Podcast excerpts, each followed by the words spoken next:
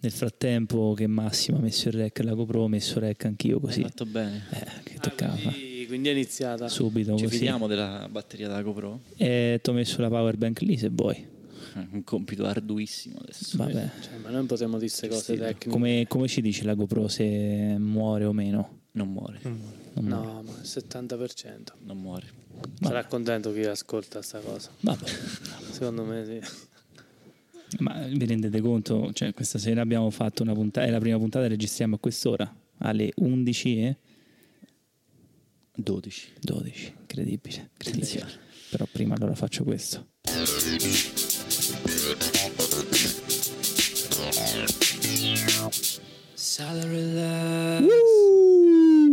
Allora, non possiamo parlare penso fortissimo. Perché? No, hai insonorizzato bene? Io volevo vedere Oppenheimer stasera, però c'avevamo un grande ospite e non potevo.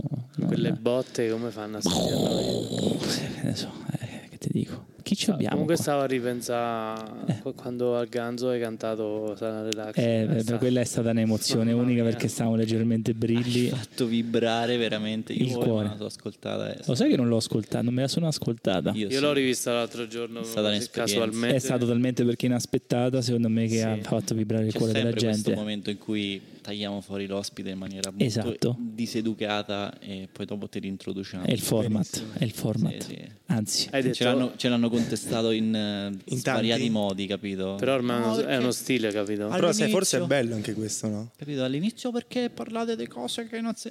perché così, raga, ve raccollate. Ci piace parlare cazzate da 5-10 minuti e almeno ci facciamo degli haters che poi smettono di ascoltare il podcast odiare, perché poi il contenuto arriva dopo 10 minuti e dici no, beh, basta. Sì, perché gli amici nostri sono tutti laureati in podcast, no? Della vita. Podcast, tutti ho la laurea in podcast della vita. Live podcast. Quindi va bene, di consueto. Quindi ci abbiamo un ospite. Anche questa volta. No, se no, cioè, nel senso, non penso che siamo noi tre. Ospitali. Manca Jacopo oggi, non lui, manca Jacopo, il nostro caro Jacopo. Ciao Jacopo, ciao. E niente, allora volevo introdurre dicendo la consueta domanda. Ma tu chi sei?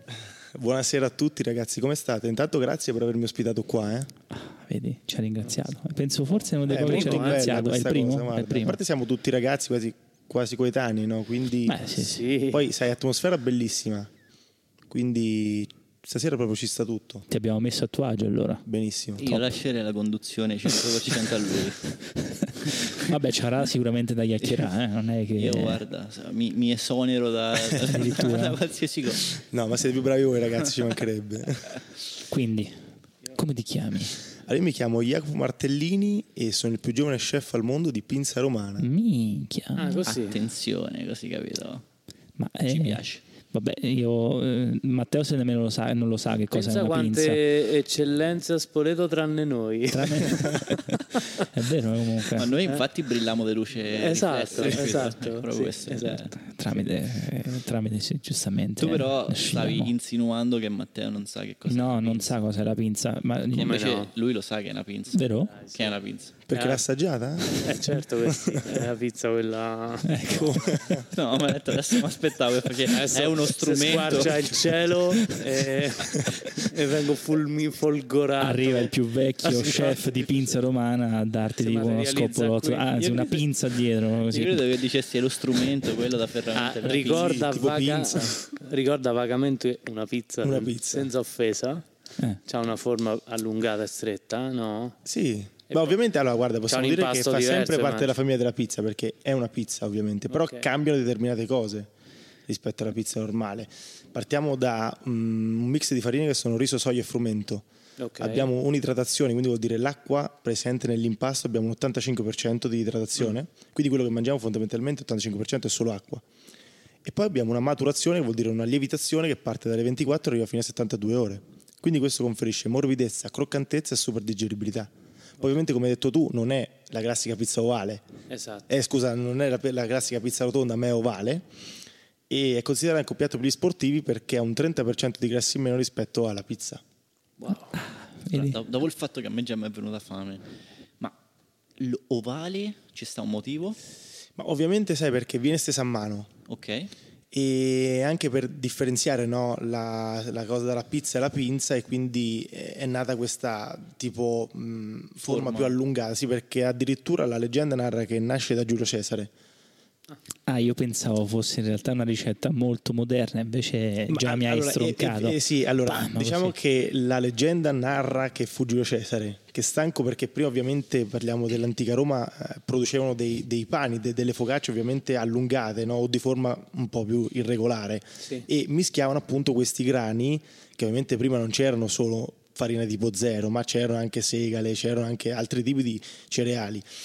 Fatto questo mix, ovviamente lui, stanco di questa pagnotta che faceva, incaricò i suoi cuochi, possiamo chiamarli così, a creare un pane diverso, che loro praticamente stendevano queste mani, e miscelando questi grani venne fuori questo tipo tipologia di pizza alla pala, okay, di una forma più allungata, ovviamente molto più spessa rispetto a una pizza.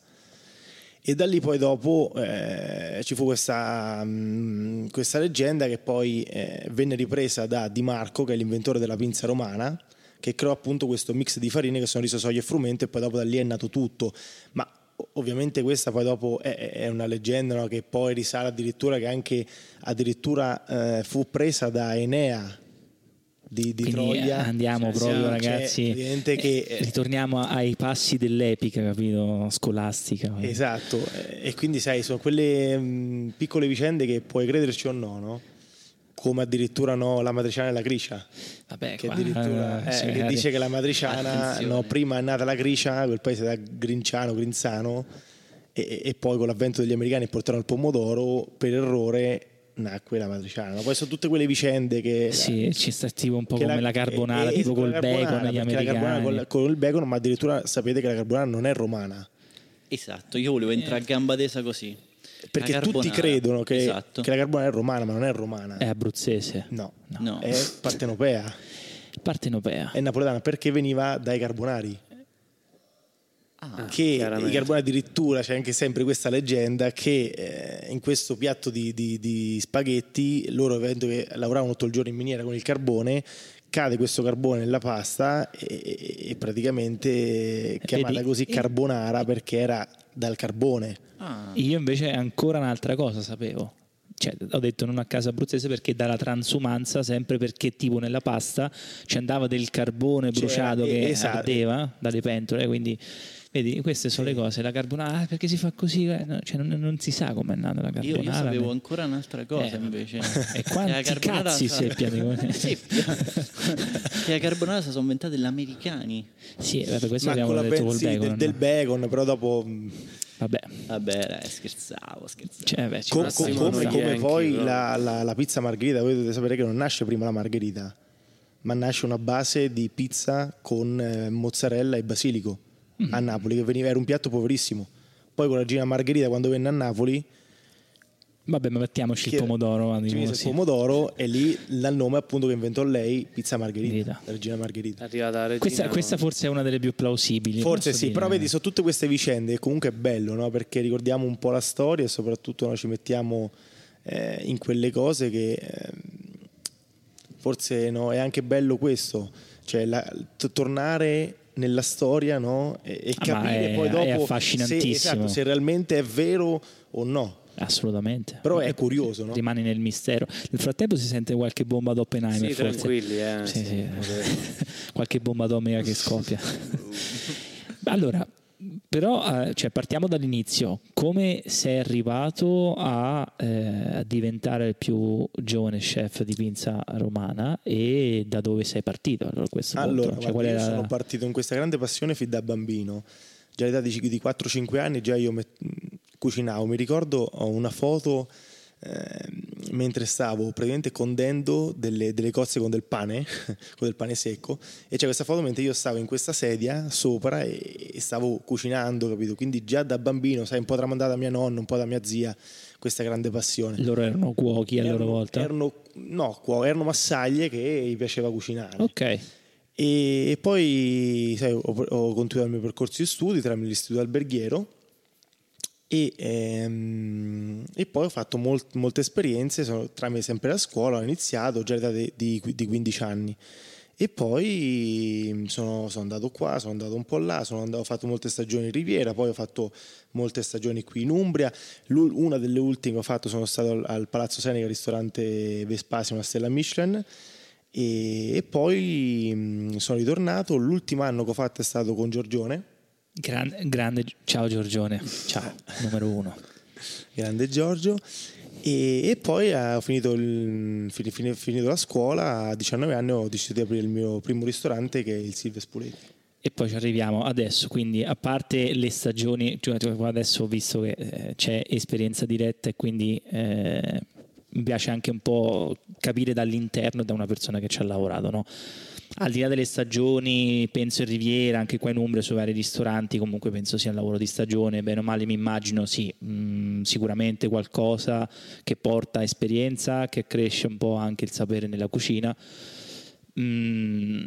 però mai parlato per esempio Vespasia, una stella Michelin, per esempio l'esperienza di lavorare all'interno di uno stellato, quanto è duro rispetto a una normale ristorazione, senza mistificare troppo questa stella, esatto, Michelin, no? Però... Ma guarda, io ho lavorato in tantissimi posti, no? Che, esatto, hai detto benissimo, da una stella Michelin e poi passare da Giorgione a fare una cucina tipica, no? Okay. Una cucina locale, ma io senza ovviamente denigrare la cucina, esatto, ci mancherebbe, la cucina, parliamo chiaro, nasce dalla nostra tradizione, una certo. Cucina povera che poi dopo ovviamente viene rivisitata, chiamata appunto in chiave gourmet, che è quella che troviamo nei ristoranti, possiamo dire così, stellati. Però posso dire, un cuoco secondo me deve saper fare tutto, deve conoscere dalla materia prima e poi trasformarla. Quindi io, quando sono andato in tanti ristoranti, ho catturato tante cose che poi ho fatto mie e ho riportato, no, appunto nelle mie pizze e nei miei piatti. Perché comunque io faccio tanti abbinamenti con le pinze, sai, dolce, salato, morbido e croccante, no? Anche in chiave molto, molto più gourmet dalle solite pizze che comunque si trovano in giro. Però grazie a questo, perché comunque ho lavorato in ristoranti della tradizione, ma poi sono andato anche in ristoranti un po' più elevati che fanno gourmet, quindi quello mi hanno permesso di abbinare accostamenti con determinati prodotti, però lasciando sempre la tradizione. Ok, e quanto però a questo punto, perché io adesso anche vedendo, che ne so, immagina ci sono ultimamente una serie TV molto bella riguardo The Bear, che sta su Disney Plus, molto bella da vedere, che parla appunto di un cuoco che viene da ristoranti stellati molto bravo, poi dopo ci sono ovviamente tante altre esperienze, tante altre, adesso vediamo anche con questi, diciamo... Masterchef, tutti questi programmi televisivi un po' che pongono come prima acquisito, cioè prima diciamo sfida alla competizione appunto nel fare una cucina molto dura, però effettivamente l'esperienza all'interno di questi locali rispetto magari a un ristorante Riviera, mi immagino fatica fisica magari perché è tanto lavoro, mentre di là è molta concentrazione sul piatto che tu devi fare, cioè la differenza sostanziale che trovi. Dai, sai qual è il discorso? Il metodo. Esatto, quando tu... Allora, adesso non è, come dici tu, non è per dire a nessuno, però se tu lavori sul ristorante normale, se comunque al di là, prima cosa sono le ore di lavoro. Ok. Già questo cambia. Seconda cosa, hai dei prodotti diversi, tu okay. Lavori prodotti diversi, ma soprattutto è il metodo, la lavorazione e come li cucini, che è tutto diverso. Ok. Perché comunque, sai, quando tu entri, io mi ricordo entravamo prestissimo, e andavamo via tardissimo, poi cioè, facevamo parti 3-4 persone, cioè, una cosa allucinante, però tu stavi lì e cucinavi, preparavi tante cose, poi sai quelli che quando stai lì poi sai, ti viene l'idea e quindi butti giù un piatto e poi lo cambi e poi e arriva lo chef e poi lo assaggia e dice no, non va bene, e allora via, si smonta tutto e si rifà il piatto, cioè è un lavoro molto diverso, molto molto sacrificante. Infatti mi ricordo pure che eravamo in brigata, addirittura eravamo in 15, cioè, cosa che comunque in altri ristoranti tu non trovi 15 persone a lavorare, ma perché? Perché comunque c'è una lavorazione maggiore rispetto, no? Se tu se dici in un piatto pare ci vogliono 3 persone a farlo, perché c'è quello che mette la salsa, quello che mette adesso il primo, diciamo la pasta, c'è quello che mette la decorazione e poi c'è lo chef che dice a posto, può uscire o no. Ma la coordinazione di tutte queste 15 persone che fanno... un piatto o 3, 4, 5 che siano, chi la dà? Sempre lo chef. C'è lo chef che lui comanda, Poi ovviamente è una brigata di cucina, quindi dopo c'è il sous chef, poi c'è il commis e c'è il responsabile, poi ci sono tutte, è come una gerarchia. Un attimo queste figure. Allora, la prima che comanda è lo chef. Perfetto. Poi viene il sous chef e quando lo chef non c'è diventa lui lo chef, sous chef. E poi ci sono i chef de rang, che sarebbero praticamente le persone addette ai primi, ai secondi, agli antipasti, ai dolci. E poi ci sono i commis, che sarebbero quelli che praticamente danno una mano ai chef de rang. Ok, perfetto. E poi c'è il lavapiatti, eccetera, eccetera. Chiaro. E quindi io all'inizio sono partito come commis, perché comunque sai, quando entri in una brigata a 15 persone c'è gente che esperienze comunque sai molto più grandi di me. Cioè io sono andato lì, avevo 16 anni. Quindi quando tu entri 16 anni abituato a casa o lavorando su un ristorante di casa e poi ti metti in un mondo è completamente diverso. Certo, il mondo del lavoro, perché assolutamente. Poi comunque sai che anche rapportarti con le persone, perché non è che trovi tutte persone semplici o comunque persone disposte a starti dietro e tra virgolette a trasmettere la loro passione a te. Cioè non infatti su questa cosa ci vorrei arrivare, insomma, su quanto le persone sono disposte anche a darti un segreto, a darti lasciarti un po' il lavoro. La mia famiglia mi ha sempre detto: tu devi prima rubare con gli occhi e poi rubare in maniera discreta, magari. Esatto, ovviamente, perché prima devi vedere quello che, perché tu devi sempre prendere da quello più bravo di te, tu devi rubare da quello più bravo di te. E poi dopo ovviamente con il tempo, con l'esperienza, con la tua voglia, la tua passione, poi arrivi a determinate cose. Però ovviamente se tu non impari da quello più bravo di te, tu la strada non la fai. Certo, è chiaro. E quindi, sai, all'inizio mi sono trovato un po'... immagino, anche solo col rapporto con le persone, no? Esatto, cioè, poi comunque sai che tu devi fare, non un piatto, lui dice in 3 minuti devo uscire, adesso dico l'antipasto. Sì. Tu in 3 minuti... Devi farlo uscire, perché se no tu quindi arrivi un po' guerra. In punta di piedi, diciamo, però forte, bello corazzato, perché comunque corazzato. Sai che vai, cioè ti metti in un mondo che è tosto. Cioè io mi ricordo, poi lui bravissimo chef, tanto di cappello, ma un pazzo scatenato. Certo, è chiaro. Immagino. Perché quando arrivi a certi livelli devi essere esaltato al 1000x1000. Io mi immagino molto estroverso. Cioè, tu non so se avete visto mai, ragazzi, il film, no? Il sapore del successo. Oddio, adesso non me lo ricordo, penso. Forse Matteo potrebbe averlo visto. Che, è la storia. Quello, perché ci sono tanti film che fanno sulla cucina, sugli chef, come il semplice Ratatouille, ma non è ovviamente quello, è più un cartone. Sì. Se voi vedete il sapore del successo, veramente realistico. È un film proprio che parla realmente della cucina, delle storie che accadono tutti i giorni con una brigata e ti rapporti veramente con persone. Cioè è fatto veramente benissimo quel film. Quindi se tu vedi quel film vedi che sai ore proprio che lavori 15, 16, 17 ore al giorno. Sì. Stai sempre lì, crei, fai e poi con persone che ti stanno addosso. Succede. Ma quindi pure immagino che una delle peculiarità che ci deve avere uno chef, un aiutante o qualsiasi cosa è in primis la disciplina e poi penso che non ti devi demordere, non ti devi arrendere. No, allora la prima cosa che loro vedono è il tuo aspetto fisico. Sì? Cioè nel senso quando tu la prestanza fisica, la prestanza, cioè, no, ma non perché devi essere muscoloso, devi essere pulito, cioè nel senso pulito tu, la tua faccia deve essere pulita, nel senso che capelli corti, capelli tagliati, barba sempre fatta, aspetto sempre pulito, divisa pulita ogni giorno. Io mi ricordo, allora era il quarto giorno che stavo lì e venne lo chef e mi disse: tu devi tagliare la barba. Domani ti voglio con la barba tagliata. Ma parliamo, non è che era barba, cioè, io non ci volevo mai la barba, no, vedete così. Era ancora più corta di questa. Ah, proprio rassata. La voleva all'ama. Mi fa domani ti voglio vedere con la barba fatta. Altrimenti se tu vieni qua io ti rimando a casa. Madonna. Va bene, cioè, va bene, chef. No, cioè, sai che il regime militare di cucine stellate esige il regime militare. È la stessa cosa. Va bene, passa il giorno, poi io sai per tante cose mi sono dimenticato di farmi sta barba. Il giorno dopo entro in cucina, buongiorno chef, buongiorno. Lui si gira, viene a fare: io ieri che ti avevo detto devi farmi la barba.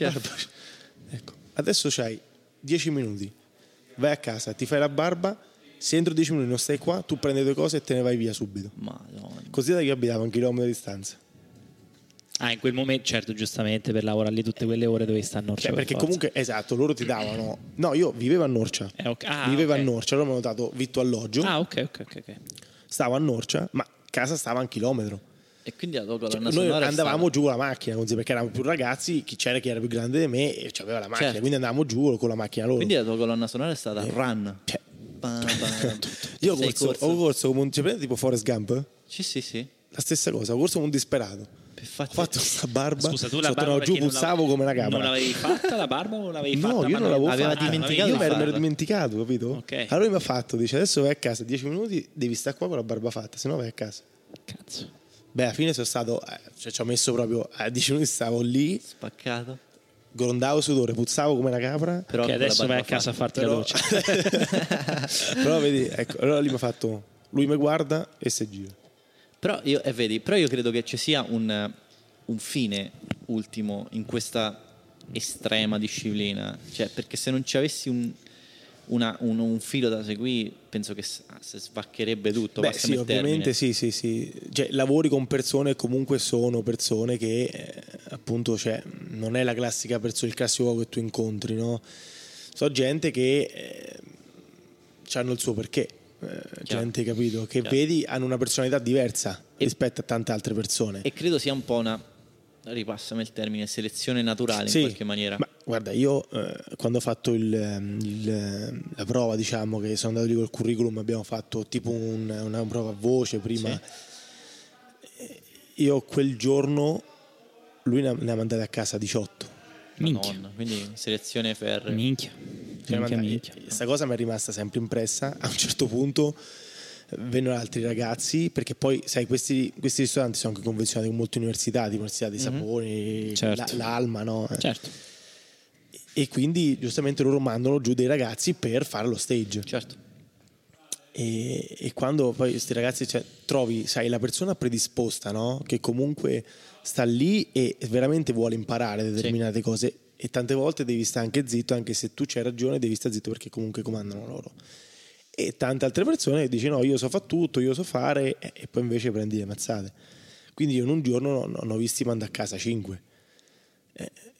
Quando dopo rimani imbricata da 18, meno 5, poi quello e poi quell'altro, cioè te ritorni, no? Beh. Però sai, tanti alla fine non riescono a resistere. Perché quando dopo sei lì tante ore, lo stress, sempre sì, no, le persone che stanno sopra, lui che comunque ti strilla sempre, cioè, ma non è facile, è un mondo tanto diverso. Un qualche mantra che ti ripetevi per dire la devo fare. Sì, ma io esatto, cioè, dicevo guarda ce la devo fare perché comunque ho avuto una grande opportunità, no? Quindi devo sfruttare questa opportunità. Gli hai dato un valore a quella roba. Oh, esatto. Però secondo me se posso 20 persone secondo me oltre quello anche guidato da una grande passione. Beh, oltre il mantra. No, perché se no non ci stai. Se non c'hai questa combinazione alla base. No, non ci stai. Perché se non c'hai passione non... Beh, sì. Soprattutto in quell'ambito lì non lo fai proprio. Cioè chi te lo fa fare? Sta lì veramente 16-17 ore, prende gli insulti. No, ci sta. Non è... Esatto, quindi la passione è la prima cosa. Lo sai che mi viene da chiederti? Qual è stata la più grande ricompensa, leva il discorso economico, che ci hai avuto? La più bella cosa è quando le persone rimandano il dietro il piatto e tu vedi che il piatto, no? Quasi possiamo passare il termine pulito, no? Sì. E lì quando appunto vedi queste cose e i clienti fanno i complimenti, quello è la più bella ricompensa che puoi avere. Cioè questo secondo me nel nostro ambito è la cosa più bella. Quando il cliente apprezza, no, quello che fai, la benzina, esatto, perché allora vuol dire che allora io queste 16 ore, 15 ore, 17 ore sono stato qui perché c'è un senso. C'è un senso, è figo. E quello poi dopo è lo scopo, giustamente, oltre alla passione. Ma come tutti i lavori, non è solo nell'ambito della cucina, qualsiasi altro lavoro. Che poi noi siamo in una realtà, quella italiana, che insomma dove è estremamente esigente. È estremamente esigente. È vero. Guarda, io sono andato anche all'estero e posso dire che ovviamente l'Italia per questo è, sì, abbiamo delle persone molto più esigenti. Forse l'estero allora ha dei pro e dei contro. La cosa bella dell'estero, dico sempre, è l'orario, la domenica non si lavora, però ovviamente poi le persone sono, esatto, meno critiche, perché forse sicuramente non hanno la nostra cultura, no? Ah, possiamo cioè, l'Italia, ragazzi, parliamoci chiaro, noi siamo la cultura principale per l'arte, per il cibo, cioè per tutto, per la musica, parliamoci chiaro. Quindi a loro secondo me questa cosa gli manca, però non dispiacerebbe. Poi sai che all'estero la puntualità degli orari, uh-huh, cioè lì sai che mangi a quell'ora, sai che quello funziona così. In Italia ancora per questo un po' pecchiamo. Ma possiamo dire, senza generalizzare, che all'estero si nutrono e in Italia godono del cibo che mangiamo? Stai dicendo che all'estero si mangia di merda? Mamma mia, Massimo, sei proprio veramente un razzista. Allora, cioè, forse un nemico a puntata. Esatto. Adesso l'estero ci abbiamo come nemico. L'estero è grandino. Ma, forse prima sì, ma adesso poi tanti italiani sono andati là. Comunque tanti cuochi italiani sono andati all'estero e quindi ovviamente poi questa cosa è cambiata. Quindi anche loro ovviamente si sono adeguati al contesto. Però certo c'è anche tanta roba diversa rispetto a noi, no? Loro poi si buttano molto sul fast food, mm-hmm, chiaro, cosa che ancora anche noi, però ovviamente certo, in modo un po' più diverso. Certo. È come anche la semplice cottura della pasta. Nel Nord Europa mangiano tutti la pasta scotta.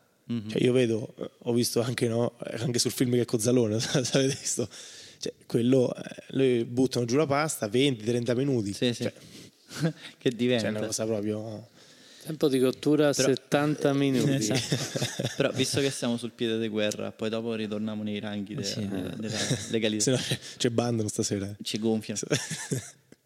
Ma sti francesi, no dai, mamma mia, perché proprio stai a fare una roba proprio incredibile. Ma sai perché dico questa cosa? Ma sti perché francesi, ho ascoltato un podcast interessante di un tipo, vabbè, ma non mi dilungo, e faceva una statistica per cui comunque sia l'Italia sta al top a livello dell'arte culinaria, e poi subito dopo praticamente c'erano i francesi, e sta disputa è sempre stata con la Francia. E diciamo che lui diceva che in realtà la Francia ha un po' educato tutti quanti al cibo un po' più de classe, che magari in Francia non mangiano benissimo, però c'hanno... Allora, possiamo dire che ovviamente c'è ragione, è vero quello che hai detto. La vera cucina, diciamo la cucina gourmet, nasce in Francia. Sì, sì, sì. Tutto il discorso Michelin nasce, esatto, da lì sostanzialmente. Nasce tutto, no? In Francia. Ovviamente loro, secondo me, ci hanno portato... Noi, ecco, che cosa abbiamo preso da loro? Da loro abbiamo preso appunto la cosa di rivisitare il piatto tradizionale. Okay. Noi abbiamo preso questo da loro. E loro, secondo me, hanno preso un po' la nostra tradizione. Forse sai che ci hanno rubato a noi? Un po' nel mondo della pasticceria. Ah. Secondo me loro hanno catturato alcune cose. Esatto, la Mona Lisa. Sì. Io mi sono tenuto tantissimo, però te giuro. È stato bello. Quindi sì, secondo me loro hanno preso un po' questo e noi abbiamo preso, no, abbiamo fatto un po', un 50%. Mm-hmm. Però loro hanno inventato anche, no, la nouvelle cuisine, che certo, appunto era questa, con Alain Ducasse, che è stato, no, uno dei primi cuochi che... il padre dei cuochi è stato poi in Italia con Gualtiero Marchesi. Questi due emblemi sono in Italia Gualtiero Marchesi, in Francia Alain Ducasse. A proposito di questa cosa qua, tu quando stavi a scuola, visto che penso che più o meno tutti qua a scuola abbiamo avuto un rapporto d'amore e d'odio un po' conflittuale. Beh, era bello per la ricreazione? Era bello per la ricreazione e il merendero. Esatto, quei cazzo dei panini buoni. Tu come ti sei rapportato con la parte teorica della cucina? Allora, bene, perché comunque cucina e pasticceria chimica, cioè nel senso che non è solo cucinare, ma c'è anche uno studio dietro a livello chimico, perché tu, cioè parliamo, la pasticceria è tutta chimica. Okay. Sai che comunque lo zucchero va in quel quantitativo, la farina in quel quantitativo, tante cose, tanti ingredienti particolari che comunque vengono presi, no, e poi lavorati, è chimica.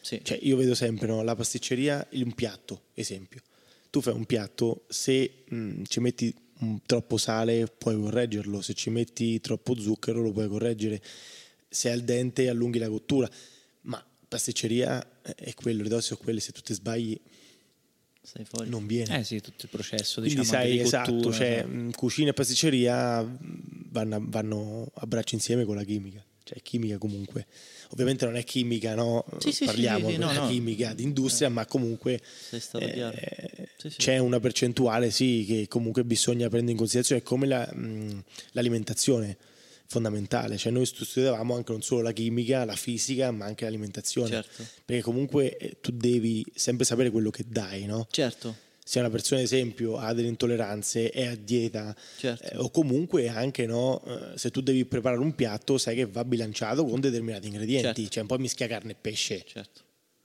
Che poi per quanto vuoi, comunque sia, è meramente, riassumendolo proprio a quello, è il nutrimento del corpo nostro. Ovvio, quindi alla fine stai a dare del nutrimento. Sì.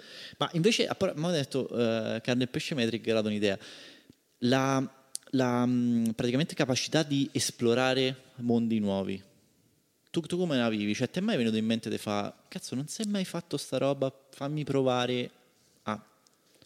Allora, ho provato con determinati ingredienti, ovviamente che ho fatto delle prove su delle pinze. Uh-huh. Però certo, tante volte non è che vengono poi come immagini. Ma insomma, è chiaro, immagini. Perché tu puoi darsi pure che, esempio, prendi un frutto particolare che poi vuoi abbinare, adesso ti dico, con un pesce, sì?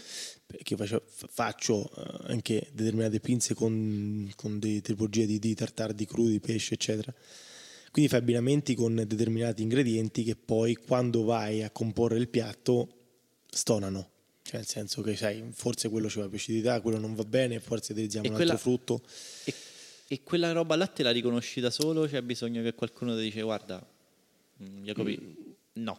Allora, prima cosa la testi, cioè tu la fai e poi ovviamente io testo e la faccio testare. Okay. Cioè, sai, siamo una brigata, certo. Poi ci sono i genitori miei, certo. Allora, secondo voi, prima di mettere a menù, la assaggiamo, com'è? Buona, va, non va? Certo. E loro dicono, no, allora qui manca più zucchero, no, qui c'è più acidità, qui manca il sale, questo secondo me non va bene, e utilizzano altri ingredienti. Poi ovviamente sai, con una squadra tu lavori a 360 gradi. Certo. Quindi perché comunque sia il cibo rimane una roba soggettiva, però sì, ci stanno però tu devi sempre considerare che tu vendi a persone. È vero che io dico sempre, un cuoco non deve andare a piacimento suo, cioè nel senso, io non è che se mi piace salato lo vado a cucinare salato, però ovviamente tu devi sempre considerare che vendi un prodotto a persone che devono piacere. Questa è un po' la grande disputa di quando vai tipo all'estero, perché io ho visto anche tanti cuochi che dicono no, allora io cucino così, se vi sta bene bene, se no quella è la porta. Okay. È successo, cioè, nel senso, okay. Perché tu, se io un po' difendo anche quell'idea comunque. No, allora, guarda, ti posso dire, no, allora guarda, ti posso dire, però anch'io, non la difendo a spada tratta, nel senso che esatto, cioè non puoi. Però c'è sta, oh, ma hai rotto il cazzo fuori da qua, io cucino così, baffa. Capito? Perché poi c'è la persona che è abituata a mangiare sempre in un modo, no? La persona, tra virgolette, un po' più tradizionalista. Sì, esatto, tradizionalista. E quindi sai, io mangio sempre quello e quindi non è aperto a molta chiaro, innovazione, certo. Però io devo dare un prodotto anche diverso, perché io non posso da sola la tradizione, cioè il certo. mondo avanti gira, certo. Ma infatti ragazzi, la capacità magari di uno chef è introdurre una cosa esatto. nuova, però allora è piacere. Lì che tu sei bravo, devi trovare il giusto compromesso, esatto, per portare un piatto e farlo piacere agli altri. Però sto discorso che poi secondo me si riallaccia al pineapple, come si dice? Ananas. Ananas. Sì, la pizza col prosciutto e l'ananas, cioè, però senso, vabbè, io l'ho assaggiata, sì? No? Allora, ovviamente anch'io è buonissima, non mi è dispiaciuta. Ce l'hai fatta, cioè, nel senso, sì, da italiano poi, sai, vero a dire, esatto, poi guarda, io sono uno molto assaggia tutto, sì, e vabbè, mi piacciono queste cose strane, capito? Sì, sì, sì. Però ovviamente certo non puoi replicarlo qui, esatto, non puoi. Vabbè, ti posso passare la per Pesaro Urbino, fanno un tipo di pizza, mi ricordo come la chiamano, maionese con la sì, però quella sì, che la Rossini, pizza da Rossini. Però vedi, forse se trovi una persona un po' più tradizionalista, mi avrebbe ammazzato, no, certo. Te la mangia, perché sai, c'è solo l'uovo, la maionese, c'è il pomodoro, c'è la mozzarella. Quindi io posso dire invece un'altra cosa, che tu adesso parli tanto del pineapple, ma non è tanto questo il problema delle persone all'estero che mangiano la pizza italiana o similari, comunque si avvicinano molto a quella della nostra cultura. Il problema non è tanto gli ingredienti, il problema è che c'è poco formaggio da noi. Allora mi piacciono tutte quelle cazzo di pizze cariche di mozzarella e formaggi. Però guarda, io l'ho visto anche, no, perché io giro molto, comunque vado anche in tanti ristoranti, perché cioè, 90% delle persone conosciute dall'estero, tutti quanti pizza italiana, poca mozzarella, ma che sta roba, io voglio la pizza, la de pizza hut, sì, bella, però guarda anche qua, non te credi, cioè anche qua io vedo anche tante persone che vengono al ristorante e mi invece metti doppia mozzarella. No. Cioè, allora dopo lì è a tuo gusto, però io dico vergognatevi. Però secondo me, sai, va tutto equilibrato, cioè gli ingredienti vanno equilibrati. Tu non puoi mettere 3 kg di mozzarella su una semplice margherita, no? Cioè, non ci puoi mettere 3 kg di mozzarella, ma che mangi? Ma infatti, vedi, questo è un po', ritorniamo a quello che diceva prima, chef, decido io, cucino io, così. Però secondo me ci sta un po' un balance. Non so, papà mi raccontava una storia, un aneddoto, che è andato su un posto dove gli hanno una tipa, gli hanno portato, ciao Claudio, grande Klaus, gli hanno portato sto polipo che era cotto giusto, e questo gli ha detto no, ma devi cuocere più. Il chef è uscito educatissimo, gli ha detto guarda signora, se io glielo cuocio più diventa una roba gommosa, diventa gomma, non le piacerebbe. No, ma lei me lo deve cuocere più. Guardi signora, io non le faccio pagare il piatto, ci mancherebbe, però io non glielo cuocio più. Ma con un'educazione incredibile, mi raccontava sta roba, che ci potrebbe stare se tu sei veramente appassionato del piatto che stai facendo. Io te lo voglio dare al meglio, poi dopo è come se tu non me lo vuoi, cioè non ti dico guarda, prendi un'altra cosa. Esatto. Beh, c'è quello, esatto, come hai trovato tu, che c'è quello garbato, no? Certo. Che capisce il contesto, perché non te puoi mettere a fare piazzate davanti ai clienti, ma c'è anche quello che è un toro. Cioè, a me è capitato, nel senso c'è uno chef fuori, esci fuori. No, una cosa del genere è successa. Bestemmia, tipo. È successo che noi stavamo in questo posto, lui grandissimo chef, bravissimo, c'aveva una stella Michelin, famosissimo per il piccione rosa. Mm-hmm. Quindi piccione rosa vuol dire che comunque dentro è rosa e c'è quella gocciolina di sangue che esce. Sai, quando tu porti un piccione, noi siamo abituati a mangiare il piccione bello cotto. Certo. Cioè, anche è nero, secco. Allora, già il piccione di carne per sé è dura. Più noi come tradizione, no, sai, mettiamo carbonizzati, cioè qui cuociamo tutto, no? È tutto nero, eh. Questo portò, capirai, che piccione rosa con albicocca e cioccolato. Spettacolare. Allora, era sto signore un po' anziano, gli porta là sto piatto. Dice, scusi, dice cameriere, dice, prego.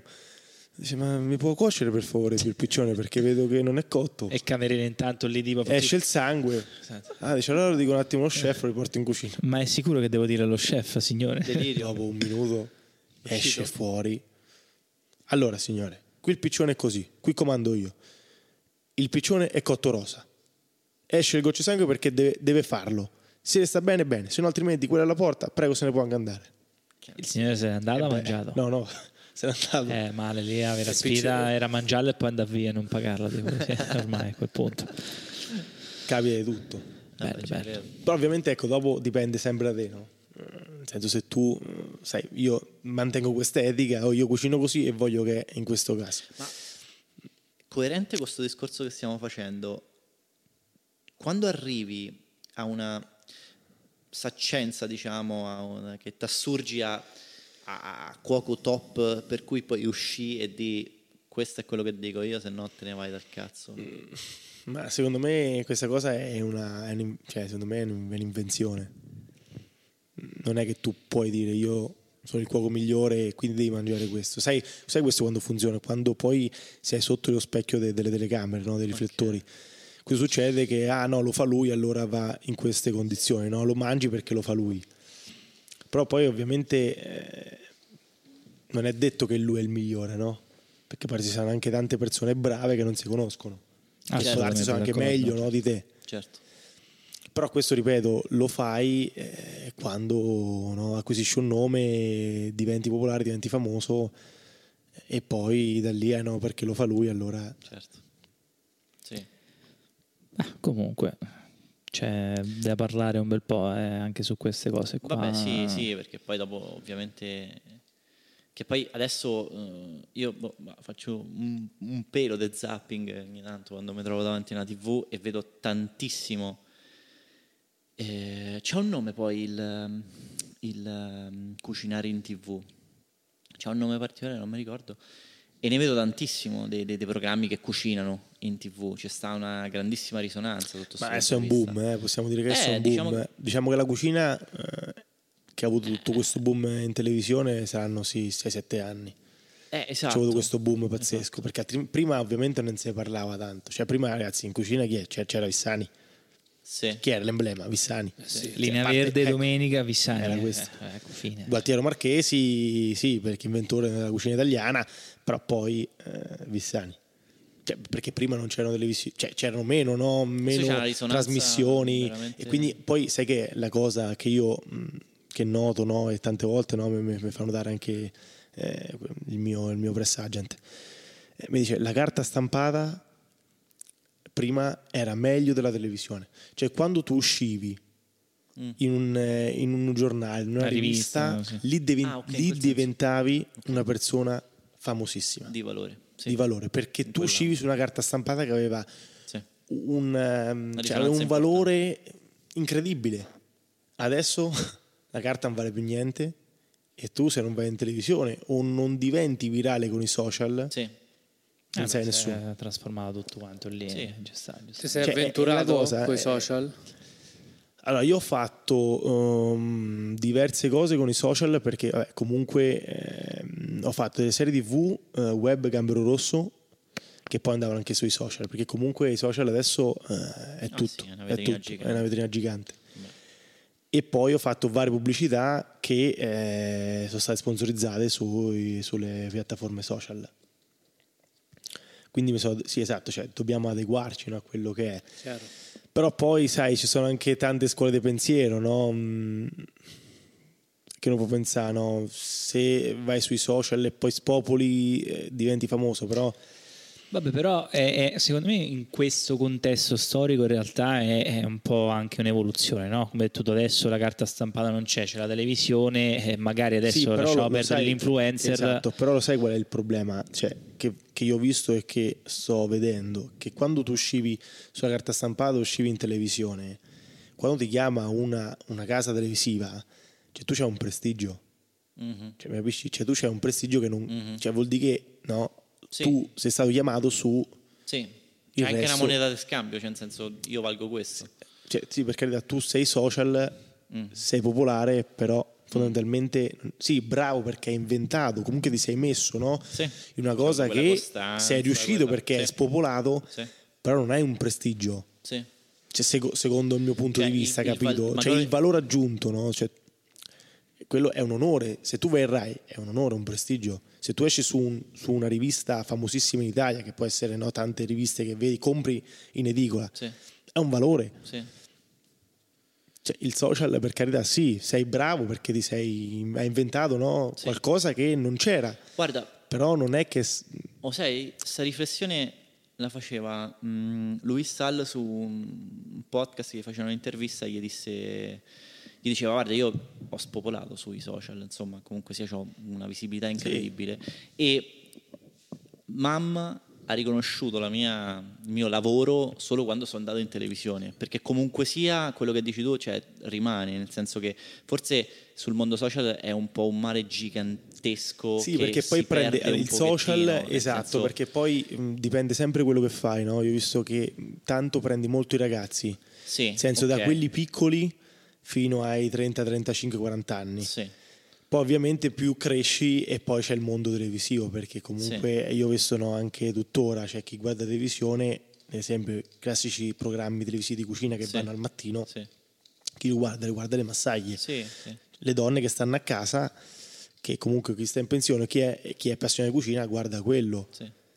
Che poi in realtà è un po' paradossale sta roba, perché magari su Instagram tu c'hai 35 milioni di follower che te guardano, su un canale che anche magari il più blasonato c'hai 200.000 persone che te guardano, quindi al rapporto di audience è molto più grande quella dei social. Guarda che a me è capitato tante volte, guardi pure che tu hai più visibilità. C'è gente che ferma perché farsi fai, perché sei popolare su Instagram, sui social, TikTok. Su Instagram, TikTok. Ma TikTok è tipo, ecco, la piattaforma più grande, che se vai in televisione, sì, perché chiaro, non ti guardano. Certo. Anche perché, a meno che non sei il divo della situazione, certo. Però se tu sei un ragazzo, un cuoco normale, o comunque altre persone che vanno in televisione, sì, che comunque appaiono un po' di volte, ci suggeriscono, se parti fai i social sei sotto più, certo, sotto il ciclone, sotto l'occhio.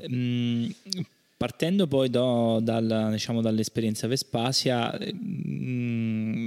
sei passato, a lavorare, poi dopo hai fatto l'esperienza con Giorgione, appunto, a Montefalco. Lui sta... Sì, Montefalco, sì. Ma lui in qualche modo, già al periodo, penso stava, quanto adesso mi ha detto, 24 anni, lui già lavorava col Gambero Rosso. Sì, quindi sì. Tu in quel momento è lì che sei riuscito in qualche modo, oltre ovviamente all'esperienza, perché già eri molto giovane, sei molto giovane.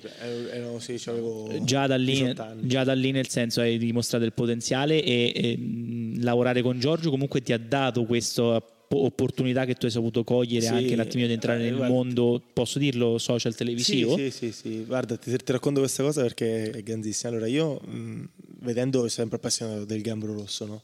Quindi conoscevo tutti gli chef, vedevo sempre, no? Questi programmi, sempre ho visti fin da bambino. E allora un giorno stavo guardando il Gambero Rosso, mi ricordo era sera, e a un certo punto esce fuori Giorgio. Dico, questo sento, ma parla, sembra una parlata nostra, dico, ma poi alla fine dico, la via di mezzo è Montefalco, Giorgione. Senti, qui c'è da andare a mangiare, perché comunque è una persona che ti incuriosisce, no? È tantissimo, un personaggio, cioè, lasciamo perdere le meme, cioè proprio a livello anche di cucina incuriosisce. E lui fa la sua cucina che è tipica romana, no? Perché lui ha vissuto tanto tempo, lui è originario di Roma, è di Fondi, poi dopo ovviamente c'ha varie sue storie, è stato su Tirol, poi è andato in Puglia, poi ha viaggiato in tutta Italia, e quindi lui che propone una cucina tipica ma della sua storia, ok? Quindi lui, quando vai lì tu trovi appunto questa cucina, e quindi un giorno andiamo a cena a Montefalco da Giorgione e rimane subito colpito da sto personaggio. Allora finiamo la cena, andiamo per pagare, c'era lui e la moglie alla cassa, e io gli dico, gli dico, guardi chef, se mi sarebbe un grande onore se per caso voi prendete stagisti o persone a lavorare. Mi guarda, allora, prima cosa, io non sono chef. Quindi ok, proprio un cuoco di altri tempi, esatto, possiamo dirlo, ok. Io sono uno che dà a mangiare alla gente. Vabbè, ci sta. Poi, seconda cosa, non mi dare del lei, cazzo. Dammi del tu. E poi mi fa, guarda, io non prendo stagisti, non prendo nessuno, però io vedo qualcosa in te che è diverso dagli altri. Così, Vieni, tu ci hai provato e vieni, è una cosa spontanea. Lui fa, era tipo venerdì a cena, vieni mercoledì e parliamo, ok, una roba. E quindi io sono uscito, dico, ma tutto un personaggio sarà stato vero, no? Ma poi sai che era quando l'epoca che ancora era proprio Giorgione, era proprio sì, esatto, è vero. E quindi sono uscito da lì, dico, mi guardo i genitori miei e dico, ma è successo. Ma che cazzo è successo? Dico, non ho capito, ma qui, siamo sicuri? E invece poi vado il mercoledì seguente, quando alla fine mi ha detto, guarda, proviamo, poi se ti piace iniziamo così e poi vediamo. E poi alla fine sono stato assunto da lui. Top. E tu lì quanto tempo ci hai fatto con lui? Quanto tempo sei stato? Un anno. E lì che mansione hai svolto? Io sempre giravo, no? Perché eravamo 4 ragazzi. Eravamo e giravamo tra primi, secondi, antipasti, e preparavamo un po' tutto lì, facciamo un po' tutto. Ecco. Però guarda, è stato, io questo lo dirò sempre, è stato veramente l'anno, io posso dire, il più bello che ho fatto. Perché tu non andavi, da lui non andavi a lavorare perché, no, dice, sai, uno si alza purtroppo donde lavorare. Sì, è bello, c'è passione, però comunque pesa il lavoro, parliamoci chiaro. Anche se c'è passione tutti i giorni, pesa. Ecco, soprattutto il mondo della ristorazione.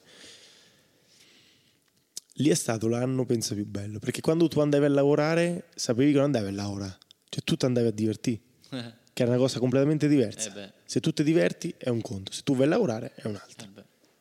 Io ho fatto l'anno più bello. Ti passavano le ore via. Però io proprio immagino, non so quanto, immagino sicuramente sarà una persona di un rigore, anche lui comunque. Sì, detto, beh, ovviamente sì. Però non, se non è che trasmette una passione incredibile. Non è che trasmettiamo quello che facevi, ecco. No, certo. Però sai che si lavorava nell'ambito veramente felice, spensierato, per molti giovani, quindi cioè, si era formato un gruppo veramente bello, ecco, cosa che non può. Quando lavori, cosa, i ristoranti prima stellati. No, ma lì si tratta di competizioni. Cioè, poi dopo ovviamente cosa, fuori tutti amici. Ecco, dopo fuori tutti amici, ecco. Andavamo al bar, andavamo a cena insieme.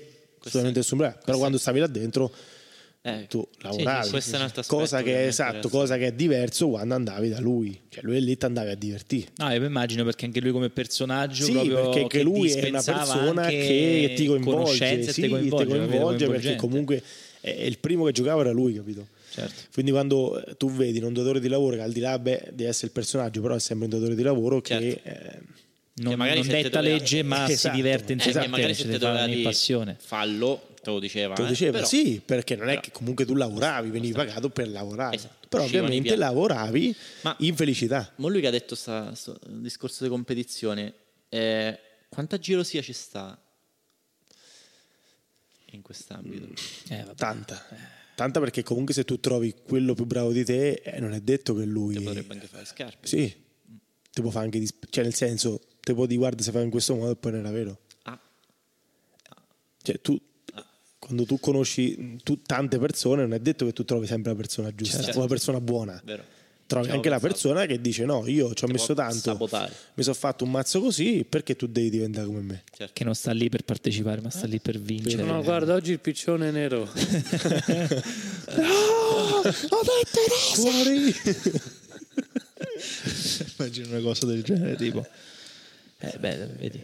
E da lì praticamente, allora, dall'esperienza, quindi passato questo anno, da lì come da lì poi dopo da un certo punto, da questa esperienza di ristorazione, esatto, come siamo passati alla pinza? Perché con i miei genitori passiamo davanti a un'agenzia di immobiliare, e c'era sto cartello cedesi attività ristorativa. Io mi fermo, dico ma secondo me quello c'ha un qualcosa che a me piace, quel ristorante. Che figo, c'hai avuto quella empatia. Quella empatia, sì. Dico, secondo me c'è qualcosa che mi spinge a provarci. Sì. Dico, vabbè, i genitori miei, no, ma tu sei matto, ma ti metti a aprire il ristorante. Ma sì. Poi io avevo poi una proposta a Dubai come chef, con vitto alloggio. E ben pagato, suppongo, perché giustamente lì non gli mancano il dindino. Sempre questo, una stella Michelin c'aveva, tutto pagato ovviamente, non pensavi a niente, stipendio ben retribuito, ma bene. Mica perché si fatica anche lì poi, no? Si faticava, però comunque sai, se tu fatichi e prendi dote, sì. Certo. È un altro lavorare. Diciamo ecco che non lavori in Italia. Dai, se facevi 4-5 anni venivi qua che stavi bene. Esatto. Te ne aprivi anche 3 dei ristoranti. Ecco. Facciamo così. E quindi torno a casa, i genitori miei, ma tu sei matto, ma sei sicuro, ma c'hai 19 anni, ma che fai, che non vadi, ma godi della vita, fa tante esperienze. Ecco, forse sicuramente quello è stato un po' penalizzante, perché c'avevo anche altre proposte, sai, sicuramente, tra virgolette, ho deciso di fare, forse, sai, potevo girare di più, ecco, sì, quello sì. Diciamo che però non è che rimpiango quello che non ho fatto, cioè io sono felicissimo che l'ho fatto, perché anche se non facevo quello poi ovviamente non erano successe determinate cose, che poi quindi se magari tu fossi stato a Dubai, sì, sicuramente non stai a stare esatto, cioè, sarebbe stata una rovina della vita, esattamente, sì. E poi non avrei fatto tante cose che sto facendo tuttora, no? A livello di immagine, quindi certo, quello è stato cioè c'è un pro e un contro su ogni cosa, sempre. Ma io penso che quando c'è un bivio così importante davanti, non è facile. Cioè sono delle scelte che comunque non è facile. perché poi però alla fine dal momento che intraprendi una strada, secondo me quando intraprendi devi prenderla, dici vabbè, prendo il meglio da questo che c'ho o poi se viene bene, cioè non è che c'ho 50, non è che c'ho 80 anni che voglio dire ho finito la vita, nel senso, se vado bene bene, se non vado bene ci ho provato, posso dire tanto lavoro non manca, quindi si trova sicuro. Quando fa le valigie e partire un attimo. Quando dici sei giovanissimo una persona è il benchmark per capire te stai imbocchiato. Te volevo dire. No, vabbè, così era capinati. Tu sei giovanissimo, sottointeso. Sì, capito? E quindi niente, ritorno al discorso del ristorante, vabbè, ci consultiamo, ma ti sei sicuro? Dico, senti, facciamo una cosa, andiamo a vedere, proviamo, parliamo all'agenzia, vediamo, poi se non è, non è. Poi andiamo a questo appuntamento, andiamo su sto ristorante, entro, Dio, madonna, c'è tutto buio, perché poi comunque era un pub, no? Era un pub cioè, quindi era rimasto si al pub Silver, sempre Silver. E quindi sai, tutto tetro, tutto arancione, non cioè, proprio restituito quella sensazione. Io ho detto, io ho detto a Pamio, dico, ma dove siamo entrati? Perché tu l'ultima volta si trova dentro potevi averci 14 anni. Sì. Ma se ci sei stato? No, non ci sono stato. No, perché fa parte della nostra gioventù. Aveva già finito il pub, era già finito. Frequentavo perché poi faceva il ristorante. Beh, perché la vita di Spoleto era la Spoleto bassa allora, no? Per i pub. Il Silver era già un po' in secondo piano. Non era brutto però, cioè, nel senso era un bel pubettino, no. Però era un po' meno frequentato. Però ecco, stava di lui 24 anni e stavo pensando, cioè, manca avrà visto mai questo pub, insomma. E quindi, capito, dico, ma siamo sicuri? Dico, infatti anche lì per lì dico anch'io, ma non mi convince. Poi alla fine ho detto, senti, io ci voglio provare. Vediamo com'è, vabbè, tanto cambiamo, facciamo i lavori, leviamo, spostiamo. E alla fine è andata così. E posso dire che sta andando molto molto bene. Senti, ma Silver Spoleti perché? Silver Spoleti perché, infatti volevo anche di questa cosa. Allora, lì per lì noi volevamo cambiare nome, perché comunque sai, apro un altro ristorante, volevo dare una nota diversa, no? Poi invece riflettendo dico, se io cambio nome poi tutti associano che è l'ex Silver. Ok. Allora ho detto una cosa, dico, facciamo così, lasciamo Silver, comunque è un bel nome per gli inglesi, e mettiamo Spoleti dal latino. Ok. E allora è nato Silver Spoleti. Vabbè, effettivamente adesso potrebbe effettivamente essere una buona tattica commerciale. Forse l'ho struppiato con Silver Spoleti un paio di volte. Sì, tanti si sbagliano Silver Spoleti, però si chiama Silver Spoleti. Che pagine Spoleti? Sì, perché Spoleti, perché no, sì, noi abbiamo questa noi Spoletini ci abbiamo un po' una cadenza. Non ho capito, che andiamo. Sì, noi abbiamo questa cadenza e visto noi siamo forti, perché se tu vai a Capo Nord o quello è di Spoleto. Sì. Secca. Vabbè, facciamo che per i nostri amici spoletini è Spoleti, invece per tutto il resto insomma, dell'Umbria, del mondo, dell'estero, come dicevi tu, è Spoleti. Ma io lascerei Spoleti. Mi piace. Vabbè, era per dire, insomma. La pinza facevano anche prima, vero? Sì. Mi ricordo. Questo io zero. Questo, cioè la pinza che significa lì al Silver proprio. Sì. Ah, ma possiamo fare un po' The Flame, vai. Rivali che fanno Pinsa Spoleto? Ci sono, sì. Vabbè, lanciamo proprio così a palletta. Vai, va bene, mi piace un po' The Flame. Noi magari non si espone direttamente. Flammeggiamo, cioè non dobbiamo per forza far nomi. No, però ci stanno altri locali che fanno. Ma ce ne stanno tanti. Sei andata a assaggiare? Sì, ma guarda che io non... Cioè, io sono una persona che voglio essere amico di tutti. Sì, no, ma non deve. E assaggio qualsiasi prodotto, qualsiasi cibo che tu mi dai, io lo mangio anche in tanti ristoranti, tante volte, perché comunque, visto, vai con gli amici, vai, cioè non è che dico io c'è il ristorante e ci vado. Cioè, no, sarebbe una chiusura mentale. Quando esco andiamo dove, guarda, io m'aggrego. Decidete voi, io m'aggrego, vengo. Certo, quella volta non c'era manco io di pensarci. Vabbè. Cioè, sai quando ti invitano a casa e ti dicono, senti, però cucini tu? Dico, senti, facciamo una cosa. No. Vieni domani sera al ristorante. Dico, c'ho un impegno, non posso più venire. Dico, c'ho un impegno, non posso venire, scusate ragazzi. No, c'era la settimana, tu mi inviti a cena per cucinare. Ma che sei matto? No. Ecco, amici di Jacopo, lo sapete, non si può fuggire adesso. Lo sanno tutti. Anche Duda Ralling. Ciao amici di Jacopo, ciao. Roccioline. Dai, là. E quindi... Salamaccio.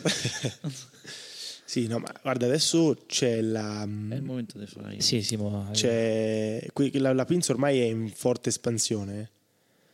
Vedremo che secondo me nel giro dei pochi anni sarà... Ah, tu dici ancora in fase ascendente? Il boom... Allora, la pinza nasce negli anni 2000. Sì. Cioè, diciamo, Di Marco ha inventato la pinza negli anni 2000. Possiamo dire, ha formato questo mix, no? Sì. Ha creato questo mix di farine. Che ha avuto questo boom pazzesco sono, sì, 7-8 anni che c'è questo boom pazzesco. E quindi adesso ovviamente, sai qual è la cosa bella, tra virgolette, della pinza? Che chi mangia la pizza e passaggia la pinza non ci ritorni alla pizza. Che figata, questo è come il cambio automatico. Esatto, che se ce lo provi uguale, anche io, ma che cambio automatico non ci ritorno, quella manuale. Nonostante il costo che sai che se rompe. Sì, se... e nonostante la tua verità che vacilla... Perché ti dicono, ciao, cambio automatico, ma che cazzo? Invece io so prossimo al cambio automatico. Ce lo vedi Massimo il cambio automatico? Io sì. Sì, mi devo tipo legare una gamba per non spignare la frizione per i primi 3 mesi. I primi 3 mesi sì, è un po'... No, la cosa bella del cambio automatico è quando tu vai... Cioè vai per premere la frizione e vai sul freno. Ah, sì, però tu non c'hai la sensibilità che c'hanno il piede destro e quello sinistro. Sono due mondi completamente diversi. In 2 secondi tu appena sfiori il freno col sinistro, la macchina va in testa coda. 3 mm dal manubrio, dal volante. È una cosa incredibile. Senti, posso fare i social? Che sto inguastito? Fai i social, okay. Che sei inguastito. Siamo pronti per questi social? Ho provato, ho sperimentato, ok? Sulla mia pelle quanto è facilemente un cuoricino e seguì sui social. L'ho provato. Che non l'avevi ancora fatto probabilmente. No, vabbè, mi ero dilungato un po'. Empiricamente ho fatto, raga, è una cazza, è facilissimo, fatelo. No? Sì, ma il cuoricino però dove? Se tu vedi post, una foto sulle cose, su tutto sarà relax e poi dopo le stelline, che ci vuole? Sì, ma più specifico. Allora, 5 stelline. Dove?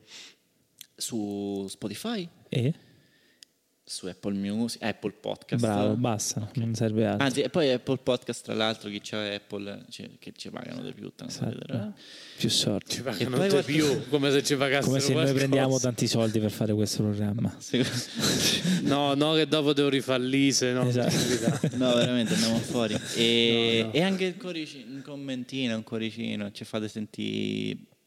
Io direi che la prossima è Pinsa. Il commento è Pinsa. Cioè, Pinsa, chi è arrivato fino a qua scriva Pinsa nei commenti. Bravo, Pinsa nei commenti. Che fanno queste cose e poi ci tornano indietro come umiliazioni. Che ci taglia la testa. Scusate, io mi dilungo gli ultimi minuti per un attimino. Cioè, allora, quindi tu, locale, facevano Pinsa e tu decidi quindi di rimetterti a fare la pinza? Sì, okay. Perché... fin da bambino io ho avuto questa passione, diciamo, per gli impasti, no? E quest'amore per la pinza nasce proprio perché, siccome mio padre lavorava a Roma, un giorno con mia madre lo andammo a trovare e ci fermammo in questo locale, diciamo uno dei primi locali che faceva pinza romana a Trastevere, e da lì assaggiai per la prima volta appunto questa pinza. E fu un amore a prima vista perché, sai, è diversa, no, rispetto alla pizza. E quindi mangi, è morbida e croccante allo stesso tempo, cioè, c'ha dei sentori diversi. Sì. E quindi sono rimasto subito innamorato e poi da lì, sì. Quindi quando ho visto anche che lui appunto faceva la pinza, c'è stata appunto questa marcia in più, no, per intraprendere questo percorso. Ovviamente poi dopo io ho studiato molto per arrivare al prodotto che ho oggi. Cioè, nel senso, non è che ragazzi, ne parliamo, che non è che tu apri e subito ottieni un prodotto di altissimo livello. Ci vuole il tempo, tante volte ci vogliono anche gli anni. Chiaro. Certo. Ho fatto tanti corsi, sono andato parecchie volte a Roma, sì, perché comunque no, cioè, persone appunto che fanno questo, che studiano questo, insomma, mastri pinzaioli. Io tante volte sono andato giù per imparare tante cose. Dei workshop da loro, sì, lì, certo, esatto. E quindi ovviamente oggi sì, posso dire che viene fuori un gran prodotto, però ovviamente ci ho messo gli anni per arrivare a quello che è oggi. Vabbè, come tutte le cose, cioè il tempo. Quindi la conversione, diciamo, ecco, dopo dalla ristorazione tu sei, cioè, stata... che è sempre ristorazione, che comunque tu sei un ristoratore anche il cuoco del tuo stesso locale. Io faccio tutto, cioè non è che faccio solo pinza, faccio hamburgeria, faccio friggitoria, faccio anche ristorante, quindi chi viene da me appunto ha una selezione a 360 gradi, cioè nel senso che se no oggi non voglio la pinza mangio l'hamburger, se non voglio l'hamburger mangio un primo, cioè, comunque sì, okay. Trovi tutto, però ovviamente il nostro pezzo forte sì, la pinza.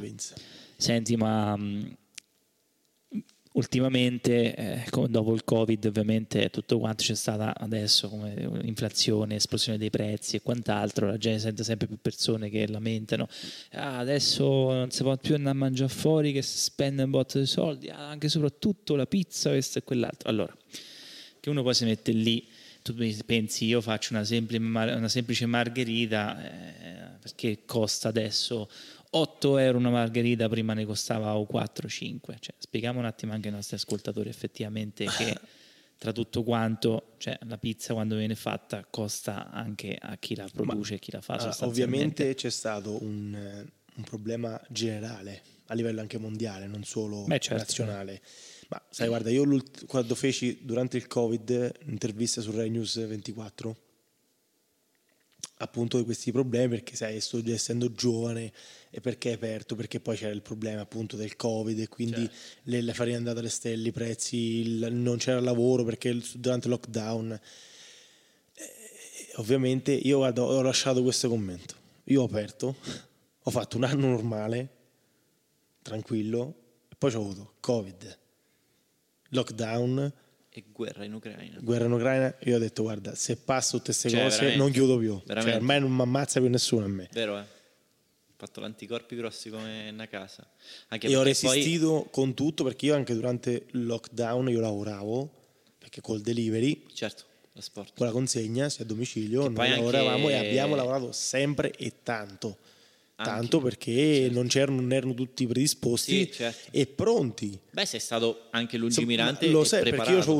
avuto, tra virgolette, la fortuna anche mio padre che è molto, per questo molto inventivo, abbiamo preso spunto da un locale di Milano che già faceva un sito online, cioè aveva questo e-commerce e un sito online e tu riuscivi a ordinare da questo sito e poi era tutto online, e io ho fatto questa cosa, ho creato il mio sito, è andato a 1000, quindi questa è stata sì anche un po' la fortuna mia, che ero già pronto, avevo già prevenuto il grande caos, no? Possiamo dire così.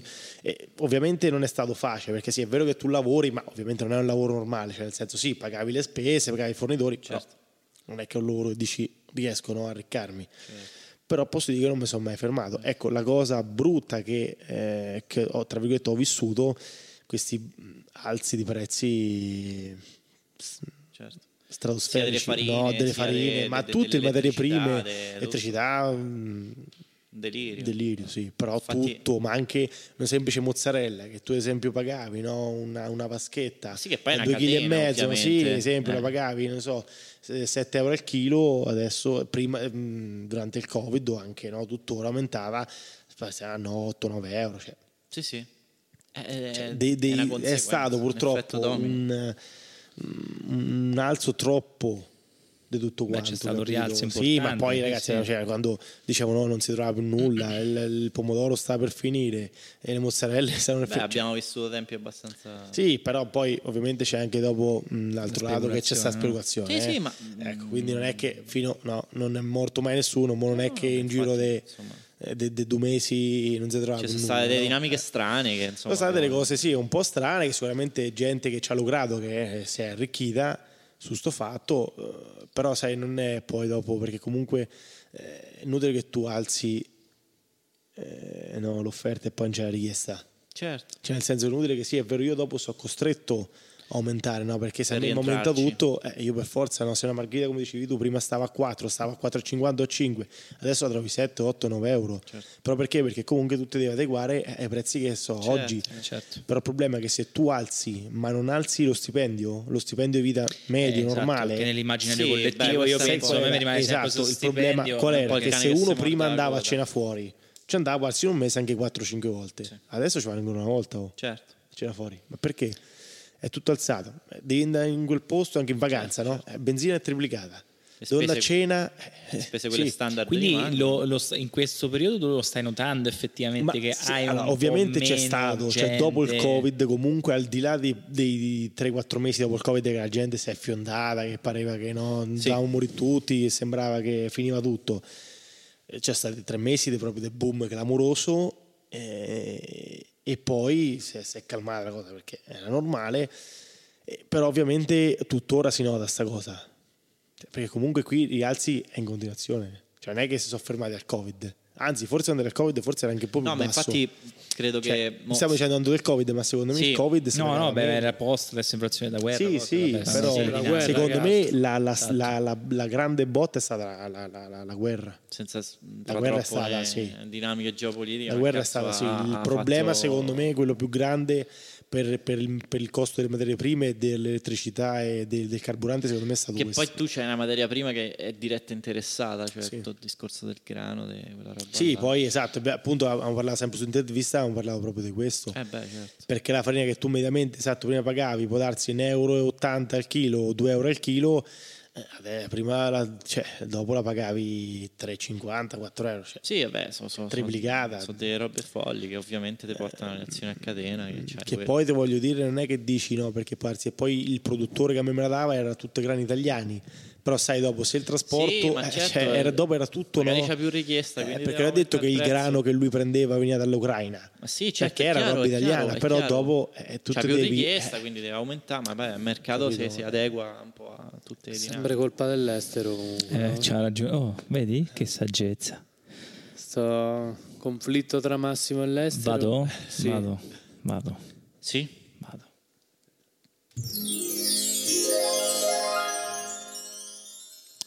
Jacopo, ti sei rilassato tantissimo, sempre bello, vedi, c'ha questa figa. Sarà stata la musichetta, ma poi è che qua la sala oggi non mi sarei aspettato veramente altro che tantissimo, perché questa musichetta c'è proprio predisposta, a volte te mette in ansia, oggi però era proprio predisposta per dire tantissimo, stava vabbè, ci sta, ma posso fare domanda di chiusura? Sì, dai, siamo in chiusura, io non vedo siamo un'ora e 10, abbiamo un po' rotto le palle, ci ha raccontato un sacco di roba, insomma, l'esperienza, quindi un'ora e 10. Se è volata. È volata, sì. Ma quando uno si diverte comunque vola il tempo. Dai. Domanda di chiusura. Io sono una no, non la voglio però tradurre in un sessismo becero. Io so una persona che tu devi conquistare. Hai rovinato il flow finale, comunque basta. Vabbè, dai. No, te l'ha fregata? No, vai. No, perché sarebbe stato da scendere in quella becera. Sono una gran fregna che devi portarci. No, però no, rispettiamo il politica correct, le QRGBT. Che io sono una persona che devi coglioni, Dio. Sono una persona che mi devi conquistare. Che piatto mi fai? Ah, interessante questo. Ma allora, secondo me prima devi un po' conoscere la persona. Non mi conosci, non sai un cazzo. No, così è così, non è facile. Scatola chiusa. Vabbè, che te giocheresti? Giochi, secondo me, prima cosa l'atto visivo. Bello. Giochi con i colori dell'amore. Rosso. Butti là queste cose così. Volevo andare via noi già. Calalzi pari. Mi metti le luci un po' più scoccine, per favore? Sui giochi dell'amore, ho sentito come il bisogno di andare via. Vabbè. Soffuse. E poi certo te la potresti giocare o su un primo, comunque dai. Vabbè, ci stiamo arrivando poi dal primo, poi dove la pasta col sugo, via. La bella matriciana, la bella matriciana, mangia. O se no sai anche che piace molto anche il pescettino, te la puoi giocare col pesce. Un po' dal sessismo, questa, faremo. Questa forse era troppo, Vabbè, ci sta. Ti vuoi giocare un'altra ultima domanda? Io me la giocherei col pesce. Col pesce. Ci giochiamo col pesce. Va bene. Io sto. Va bene. Grazie. Un pesce rosso, dai. Un pesce rosso. Vabbè, ci sta un pesciolino rosso. Jacopo, grazie. Ma grazie a voi, ragazzi, è stato veramente un piacere. Grazie. Mi sono divertito moltissimo, quindi dai, te veniamo a trovare. E buone cose per il futuro, e poi certo andiamo a mangiare una bella pinsa. Ovvio. Grazie, ciao.